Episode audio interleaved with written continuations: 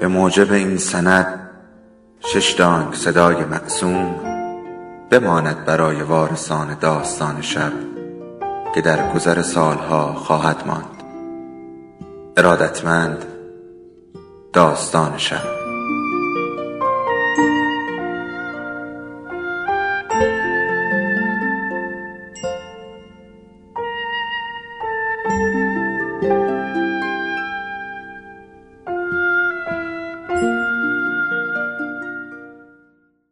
یکی بود یکی نبود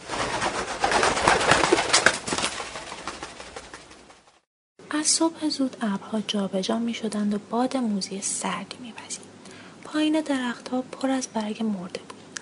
برگ های نیمه جانی که فاصله به فاصله در هوا چرخ می زدند و به زمین می افتادند. یک دسته کلاق با هم همه و جنجال به سوی مقصد نامعلومی می رفت. خانه های دهاتی از دور مثل قوطی کبریت که روی هم چیده شده باشند با پنجره های سیاه و بدون در دمدمی و موقتی به نظر می آمدن. خداداد با ریش و سیبیل خاکستری چالاک و زنده در گام های محکم برمی داشت و نیروی تازهی در رگ و پی پیرش حس می کرد. نگاه او ظاهرا روی جاده نمناک و دورنمای جلگه ممتد می شد. باد پوست تن او را نوازش می کرد. درختها به نظر او می رخصیدند. کلاخها برایش پیام شادی می آورند و همه طبیعت به نظر او خورم و خوشرو می آمد. بخچه قلمکاری زیر بغل داشت که به خودش چسبانیده بود. چشمهایش می درخشید و هر گامی که برمی داشت ساق پای ورزیده او از زیر شلوار گشاد سیاهش پیدا می شد. رخت او آبی آسمانی و کلاهش نمدی زرد بود. خداداد مردی شست ساله بود. استخوانمندی درشتی داشت بلندندان بود و چشمهای درخشان داشت. تقریبا 20 سال بود که اهالی دماوند او را ندیده بودند چون گوشنشینی اختیار کرده بود. بالای چشم علا سر راه جاده مازندران خداداد برای خودش یک آلونک از سنگ و گل ساخته بود. 20 سال بود که تک و تنها زندگی تارک دنیایی می‌کرد. با دستهای زمخت خودش زمین را بیل می‌زد آبیاری می‌کرد و کشت و درو مینمود. همان کاری که پدرش و شاید پشت در پشت او می‌کردند هشتاد من زمین به او رسیده بود که در سال قحطی نصف بیشتر آن را فروخت. یعنی با آرد تاخت زد.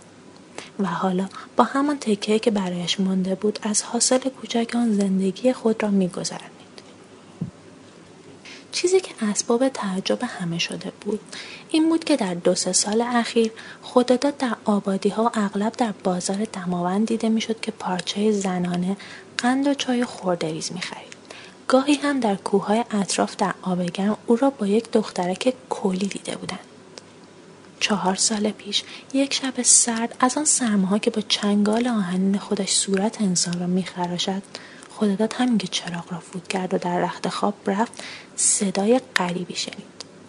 ناله های بریده بریده که معلوم نبود صدای جانور است یا آدمی زاد صدا پیوسته نزدیک می شد تا اینکه در کلبه او را زدن. خدا داد که نه از قول و نه از گرگ می ترسید بلند شد و نشست و حس کرد یک چکه عرق سرد روی تیره پشتش لغزید. هرچه پرسید که هستی و چه کار داری؟ کسی جواب نمی‌داد و هنگام که میخوابید دوباره در می‌زدن با دستان لرزان چراغ را روشن کرد. کارد بزرگی که برای شکستن چوب به دیوار آویخته بود برداشت و در را یک مرتبه باز کرد. تعجب او بیشتر شد که یک دختر کلی کوچکی را با لباس سرخ دید که دم در اشک روی گونه هایش یخ زد و میلرزید. خداداد کارد را گوشه اتاق پرت کرد. دست دختر بچه را گرفت و داخل اتاق کرد. دم آتش او را گرم کرد و بعد با رختهای کهنه خودش رخت خواب برای او درست کرد. فردا صبح هرچه از او پرسش کرد بی نتیجه بود. مثل اینکه بچه قسم خورده بود راجع به خودش هیچ نگوید. به همین مناسبت خدا اسم او را لال یا لالو گذاشت و کم کم لاله شد. چیزی که غریب بود حالا موسم ییلاق و قشلاق کلی ها نبود و خداداد نمی‌دانست در میان زمین و آسمان این دختر از کجا آمده بود. از آلنگش بیرون رفت و رد پای بچه را گرفت. ولی رد پای او روی برگ های نم کشیده گم می شد. از آسیابان چشم علا پرسید. او هم جواب منفی داد و بالاخره تصمیم گرفت بچه را نگه دارد تا صاحبش پیدا شود. لاله دختر بچه دوازده ساله گندمگون بود. صورتی بانمک و چشمهای گیرنده داشت. روی دست و میان پیشانی او را خال آبی کوبیده بودند. در مدت چهار سالی که لاله در آلونک خداداد به سر می برد هرچه خداداد جویای خیشانه او شد هیچکس از کلیها او را نمی شناختند. بعد هم دیگر خداداد مایل نبود که لاله را از دست بدهد. او را وجه فرزندی خودش برمی داشت و کم کم علاقه مخصوصی نسبت به او پیدا کرد نه دلبستگی پدر و فرزندی اما مثل علاقه زن و مرد او را دوست می داشت.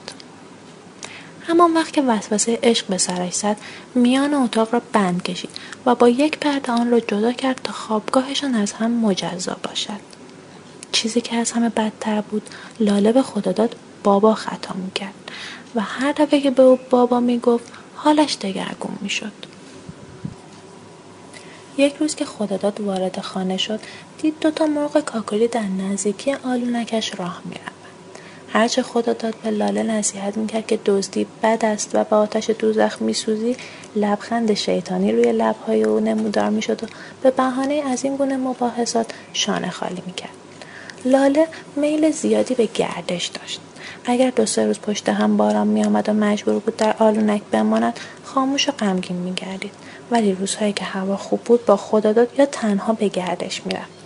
اغلب تنها می‌رفت و همین اسباب بدگمانی خداداد نسبت به او شد. چه دو سه بار که عباس چوپان را با لاله دیده بود و او را رقیب خود می‌دانست. حتی یک روز هم آنها دید که عباس تمشک میچید و به دهن لاله میگذاشت. همان شب به لاله توپید که نباید با مرد غریبه حرف بزند. اش در چشمهای لاله جمع شد و قلب دهاتی او را متأثر کرد. ننه عباس دو سه بار به خواستگاری لاله برای پسرش آمده بود. ولی هر دفعه خداداد بهانه می آورد که لاله هنوز بچه است و پیش خودش اینطور دلیل می آورد که این عباس تنبل وارث او خواهد شد و دارایی که در مدت پنجاه سال گرد آورده به او تعلق خواهد گرفت. آن وقت روح نیاکانش چه به او می‌گفتند که به جای وارث یک نفر بی سر و پا را اختیار کرده که نمی‌تواند زمین بکارد.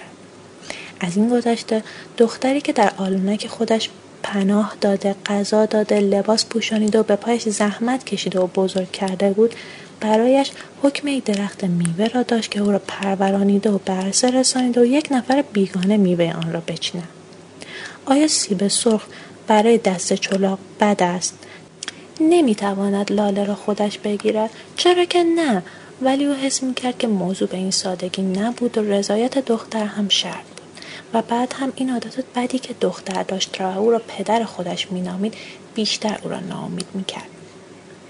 شبها اغلب وقتی که دختر میخوابید چراغ را بالا می‌گرفت و صورت و سینه و پستان و بازوهای او را مدتها تماشا می‌کرد.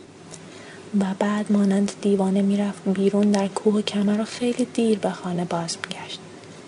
زندگی او میان بیم و امید میگذشت و ترس مانع می‌شد که به او عشق خودش را ابراز کند.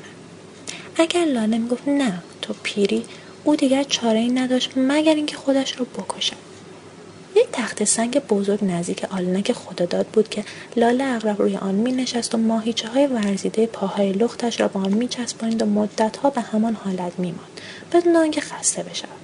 و گاهی زیر لب به خودش آواز غمانگیزی را زمزمه می‌کرد ولی به محض اینکه کسی نزدیک اون میآمد ناگهان خاموش می‌شد. خداداد به طور تصادف این آواز را شنیده بود و خیلی میل داشت که دوباره بشنود. امروز صبح وقتی که خداداد می‌خواست برود به شهر دماوند لاله روی همین تخت سنگ نشسته بود ولی از هر روز خوشحالتر بود. برخلاف معمول نخواست که دنبال خداداد به شهر برود. خدا به او گفت برای یک لشک سرخ می‌خرم.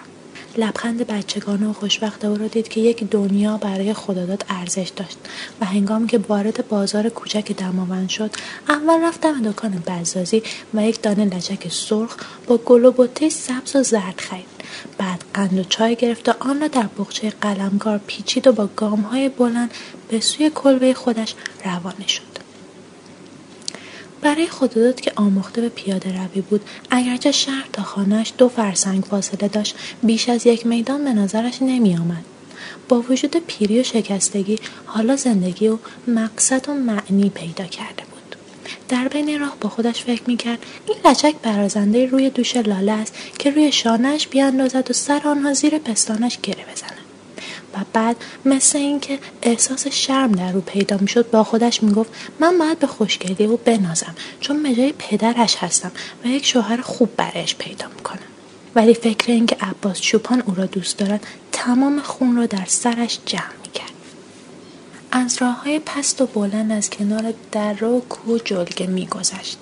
در راه کسی را نمی‌دید چیزی را حس نمی‌کرد. حتی خستگی راه در او تاثیر نداشت. پیشتر گاهی که به آبادی های اطراف گزارش میافتاد همهش آسمان را نگاه می‌کرد ببیند بارش میآید یا نه به زمین نگاه می‌کرد تا حاصل مردم را دید بزند از قیمت جو، گندم، لوبیا، قیسی، سیب، گیلاس، زردالو و غیر استفسار می‌کرد.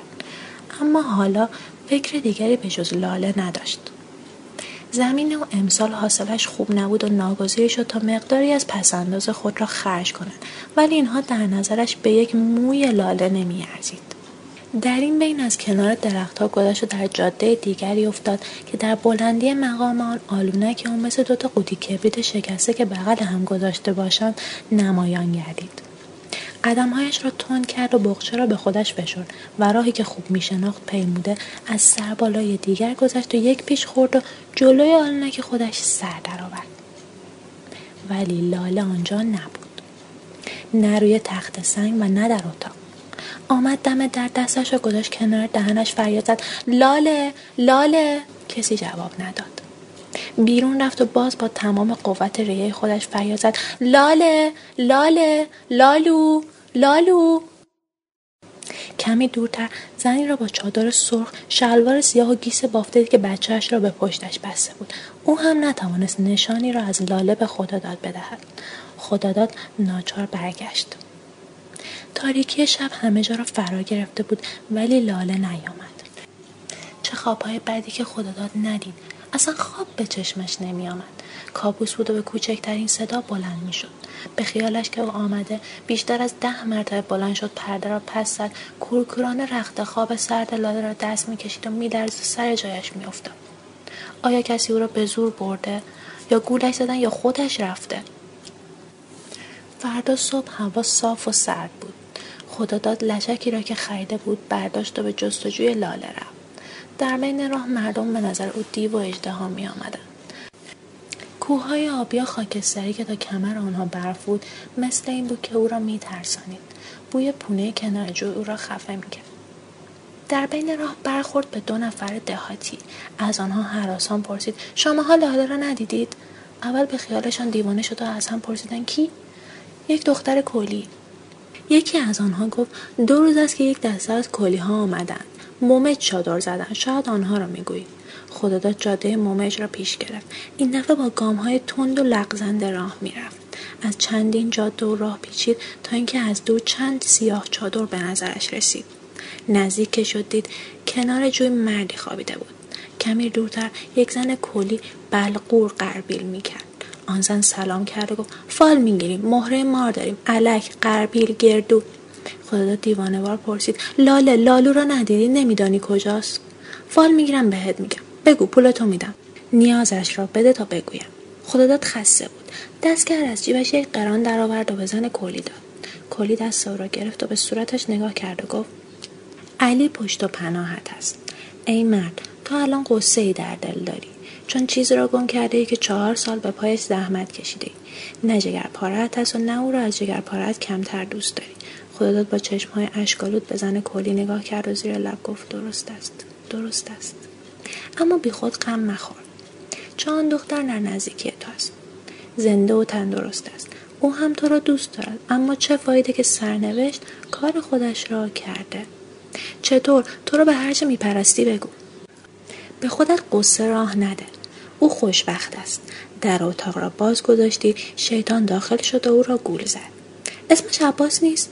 نه. تو کی هستی؟ از کجا خبر داری؟ تو را به خدا راستش را بگو. هرچه بخواهی به تو می‌دهم. دستگر از جیبش یک قران دیگر درآورد و گذاشت در دست کلی. ولی در این موقع دید که پرده مجاور پس رفت و لاله از آن بیرون آمد. همان لباس سرخ نوعی که برایش خریده بود تنش بود. یک سیب سرخ در دست داشت که آن را با آستینش پاک می‌کرد و گاز می‌زد. بعد خندید و رو کرد به زن فالگیر و گفت ننه جون این بابا خدا داده. و به او اشاره کرد. خودت از شدت تعجب دهنش باز مانده بود. نگاه و پی در پی روی لاله و مادرش قرار می گرفت. ولی تاکنون لالو را آنقدر خوشحال و زنده دل ندیده بود. دستگر از لای بغچه لشک سرخ را جلوی او انداخت و گفت از بازار این را برای تو خریدم. لالو خنده بلندی کرد. لشک را روی دستش انداخت و زیر پستانش گره زد. بعد دوید جلوی چادر. دست مرد جوانی را گرفت و بیرون کشید. به خداداد اشاره کرد و چیزی به آن مرد گفت. سپس به همان آهنگ مخصوصی که می‌خواند شروع کرد به زمزمه کردن و با ماهیچه های لخت و ورزیدش دست به گردن آن مرد از زیر درخت های بید گذشتند و دور شدند. خداداد از غم و خوشحالی گریه می‌کرد. افتان و خیزان از همان راهی که آمده بود برگشت. رفت در آلونگش و در را برای خودش بست و دیگر کسی او را ندید.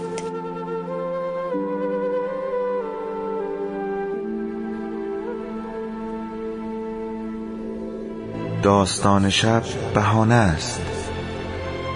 برای با هم بودن دور هم نشستن شنیده شدن.